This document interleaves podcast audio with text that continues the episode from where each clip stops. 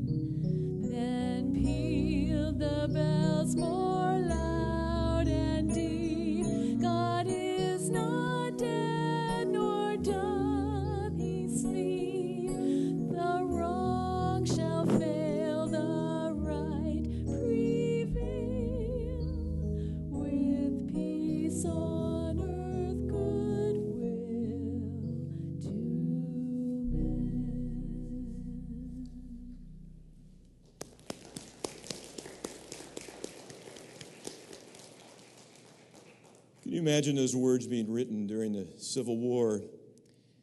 For hate is strong and mocks the song of peace on earth, goodwill to men.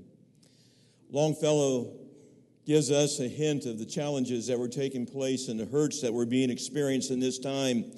But then peal the bells, it says. The message rang through of what Christmas was all about, what Christmas is truly all about. That God is not dead, nor does he sleep. The wrong shall fail, the right prevail, with peace on earth, good will to men. It is a message of hope that we are talking about. It is a message of victory that we share when we refer to the time of year of the coming of Jesus Christ into the world. We have a message that we are to re-gift, not because we are not happy with the gift, that we are so happy with the gift, we want other people to know what that gift is all about, and they would share as well. It was also during that same Civil War one of the oldest colleges in the United States, the College of William and Mary in historic Williamsburg, was left in ruin. After the war, it struggled to continue on, but finally the doors were closed, and for seven years, there were no college classes, there were no faculty to teach, there were no students to learn. The rain dripped through the decaying roof of the deserted buildings.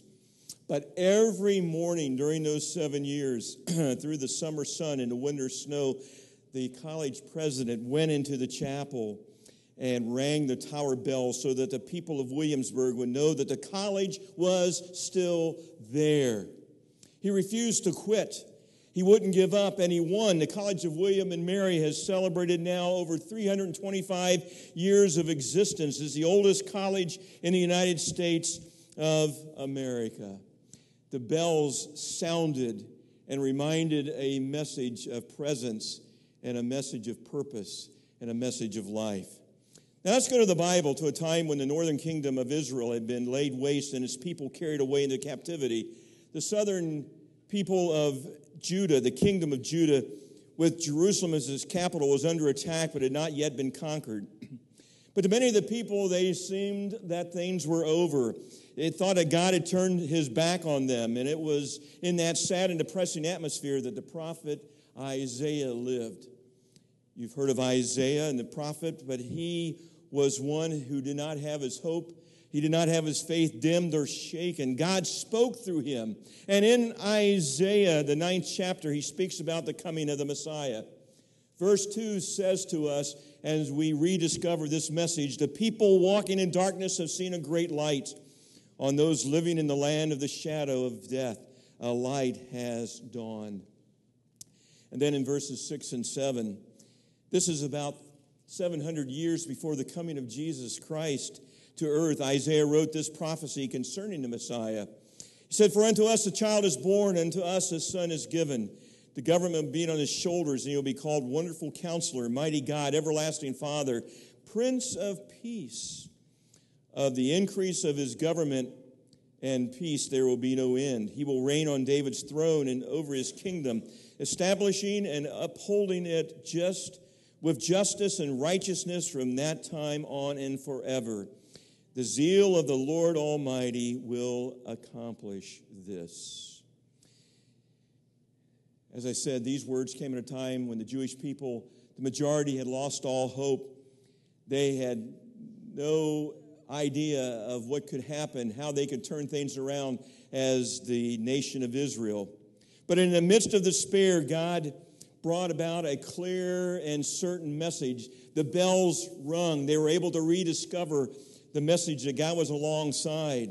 And in Isaiah's words still spring uh, forth a special message and they ring the true message of the reality that God is with us. So, we're going to take a closer look today at the reality that God is alongside and that He provides for us. We know the account very simply for to us a child is born, to us a son is given. That's Isaiah chapter 9, verse 6. Think for a few moments with me what that word given means. The reality that it was not something that was deserved, it was not something that was earned, it was something that we receive freely. 700 years before it all happened, Isaiah said that Jesus would be the very gift from God to us. And that is exactly what John chapter 3 verse 16 says and we're familiar with that. We don't always think of it as a Christmas passage, but it truly is. For God so loved the world that he gave his one and only Son, that whosoever believes in him shall not perish, but have eternal life. God gave Jesus as a gift to us. In thinking through the sermon schedule, and it was my opportunity to preach, I know that I looked at the account and Jim said, Would you preach the one on the prophecy? And I said, Absolutely. But on the other hand, I, I wasn't all that excited about it because I've done it before. I've read these passages, I've shared these passages, you've heard these passages. And yet, when I started getting into them, once again, they were fresh and new and as exciting as the first time I read them because I realized what they were saying to us. For the reality that a child is born, a son is given. God loves us and cares for us and has given us a message of hope and life. Listen to Peter as he boldly proclaims this time when he and John were arrested and threatened by the leaders of the Jewish Sanhedrin.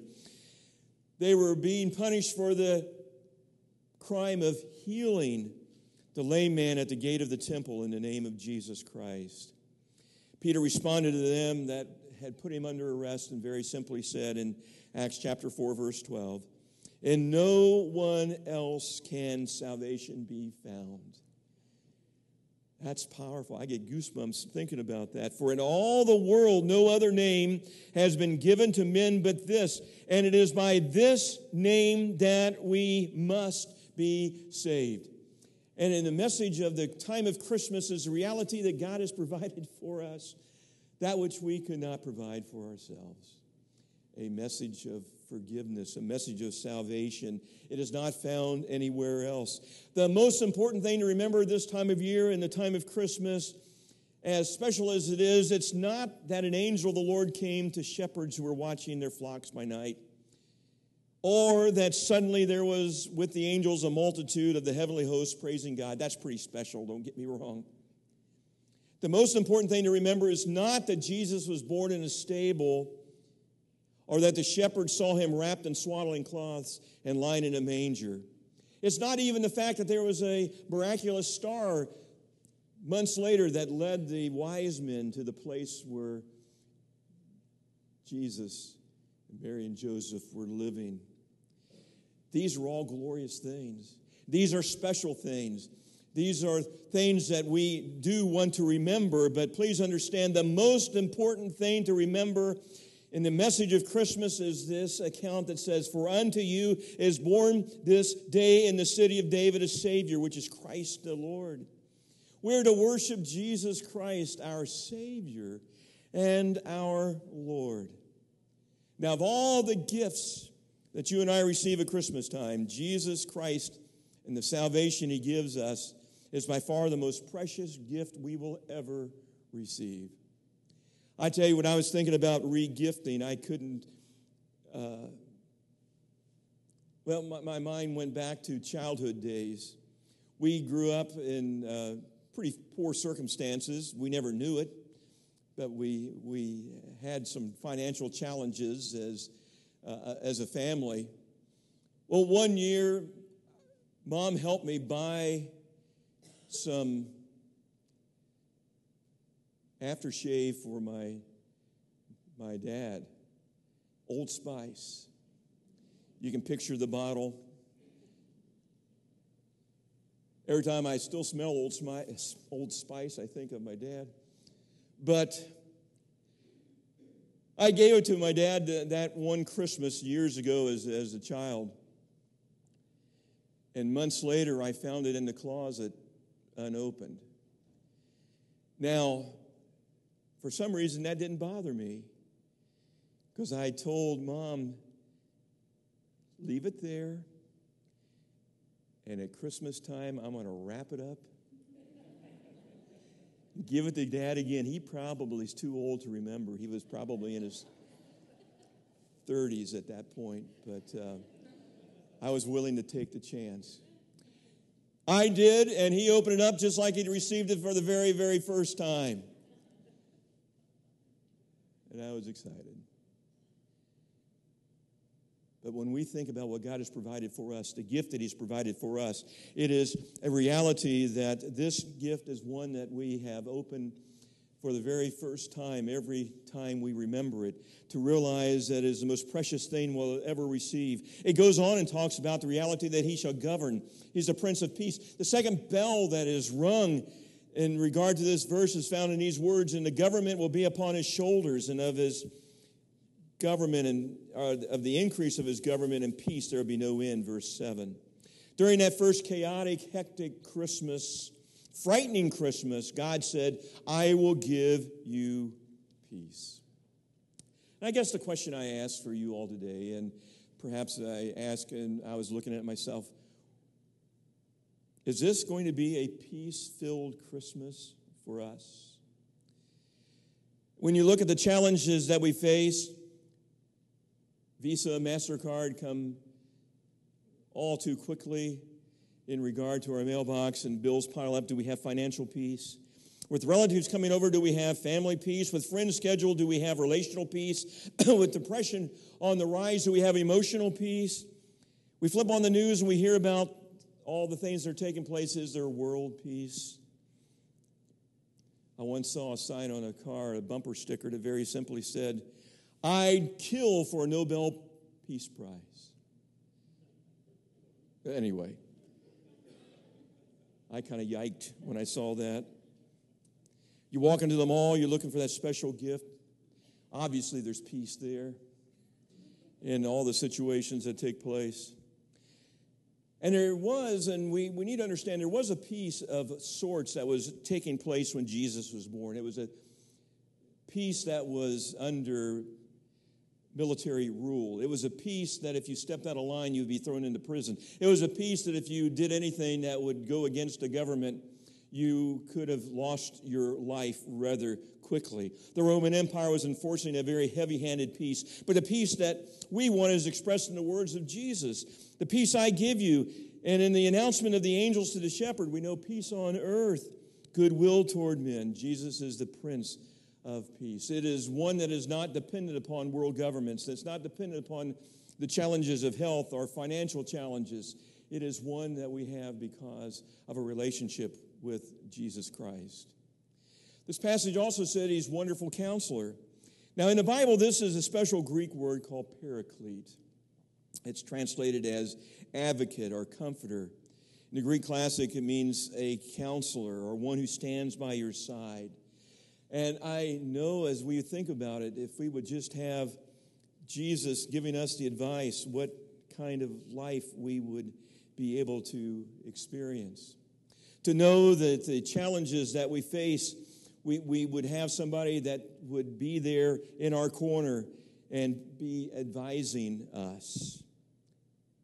Now, I would be willing to say that we are far better at dishing out advice than we are receiving it. Now, maybe that's not a true of you, maybe it's just me, but I, I think we find ourselves in that way. William Alger, who said, We give advice by the bucket, but we take it by the grain because we seem to know better. As you're thinking about advice, I would ask you what, what's some of the best advice that you've ever received? Kind of let that come to mind for a minute. What's the best advice, advice that you've ever given? Would you give it again? I know a couple of young people were asked one time what kind of advice and understanding did they have of life around them. And one very wise man by the name of Andrew, age nine, said, Puppies still have bad breath even after eating a tic tac. That was his advice. That's not going to take care of it. Kyoto, age nine, said, Never hold a hair dryer and a cat at the same time. I, I have experienced that. I would agree with that. Amir said in age nine, You cannot hide a piece of broccoli in a glass of milk. That was his understanding that that could not take place. And I guess one of my favorites was by Joel, age 10, said, Don't pick on your sister when she's holding a baseball bat. What's the best advice that we've ever received? Well, truly, the best advice that we've ever received, it means for us to know a relationship with the King of Kings and the Lord of Lords. The best is the best. We know that the idea of counselor is commonly used to describe one who helps you, one who defends you, one who advises you, one who strengthens you, one who pleads for you. All through the Bible, we see God's ability and willingness to do just that for us for anybody who would let him. It's like an open invitation from God because it is an open invitation from God. He says, If you want to be led, I will lead you. Mary and Joseph were willing to be led by God. He counseled them about the coming of Christ and he warned them through the messengers that the baby Jesus was in danger from King Herod and they made a trip away to provide and protect. The shepherds were guided by the angels so they could find their way to Jesus. And later we read about the wise men, as I mentioned before, who were led by God to the Christ child. Over and over, God provides for us. He, and he proves his willingness and his ability to lead anyone who is willing to follow him.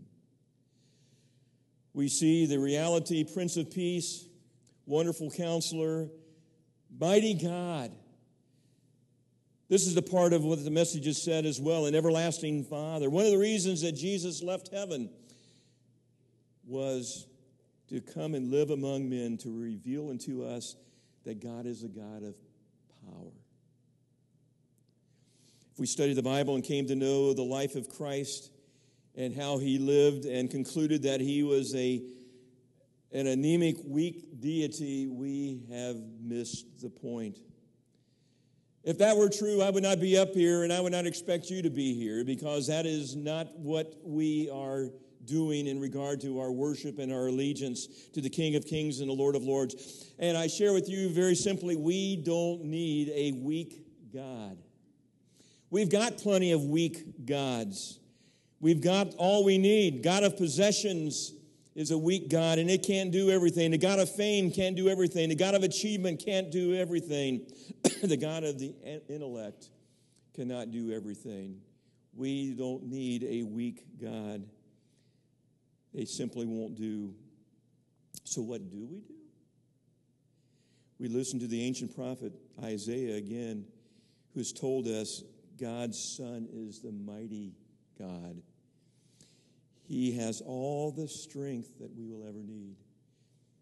When he shared with us that he was going to conquer death and the grave, he had the power to do it. When he was going to go and restore sight to the blind, he was able to do it. The ability to walk to the lame, to raise Lazarus from the dead, he had the ability to do it. There was no weakness in Jesus Christ, for God so loved the world that he gave his only begotten Son. We realize that in the message of the cross, we see one who was not weak and who was not caught. He was strong, powerful, and yet he placed himself in our place to take our punishment for us. But God is not only a God of power, He is a God of love and tenderness. He's an everlasting Father, unchanging, steadfast. To realize that if we realize that God has provided for us, we can see that He is one who is one everlasting, one in whom we can place our trust. If we would piece together all the pictures that Jesus painted of, of God, we would have a portrait of a loving Heavenly Father, one whose power and might would never be that which we would fear. Respect, yes, but as a child, it would be a mighty God who was an everlasting friend. Hopefully, as we look at this passage, we can have a new understanding and appreciation of what God has provided for us. To realize that the longing in our hearts, longing in our lives is that things never change, but they do. We grow older, the world grows older, challenges take place around us. But this passage has the reality that when it comes to God's love for us and his message for us and his hope for us, that it is an everlasting hope that we have. It's finally a place that never changes. We're in a world of all kinds of dizzying pace of, of changes. It's amazing when we see the technology that just seems to continue to, to grow and to move forward. I thought it was funny, one of the uh, complaints and some of the technology was that the Amazon Lexus or Siri or whichever it was, Billy, I don't know what the name is of the little device that sits on your table that it not only said that the package came for Christmas, did you hear that? But it said what was in the package and told the children what their gift was going to be for Christmas. It's always changing. But what we share as the message of Christ never changes. We know that our need for God never changes. Our message of God's grace never changes. It's a longing of the ones who have been created to connect with our Creator, and that never changes. But the message is given to us and provided for us, as the angel reminded us, that they will call him Emmanuel, which means God with us. And that never changes. Father, thank you for today. Thank you for the message of the salvation that only you can provide. Thank you for the hope and life that we know through the message of the cross and the empty tomb. But it began with the coming of your Son. It began with you loving the world and giving your begotten Son. Today in this place, we thank you that we're able to remember the one who is and was and always shall be. If there are those today, dear Father, that haven't yet to respond to that message of the cross, may today and now be that time. to believe, to know that unchanging truth that we have sinned and fallen short, but we know that the gift of God is eternal life through Christ Jesus. As we share, as we reflect, may you touch the hearts through your word with the reality that you provide and you love. In Jesus' name I do pray. Amen.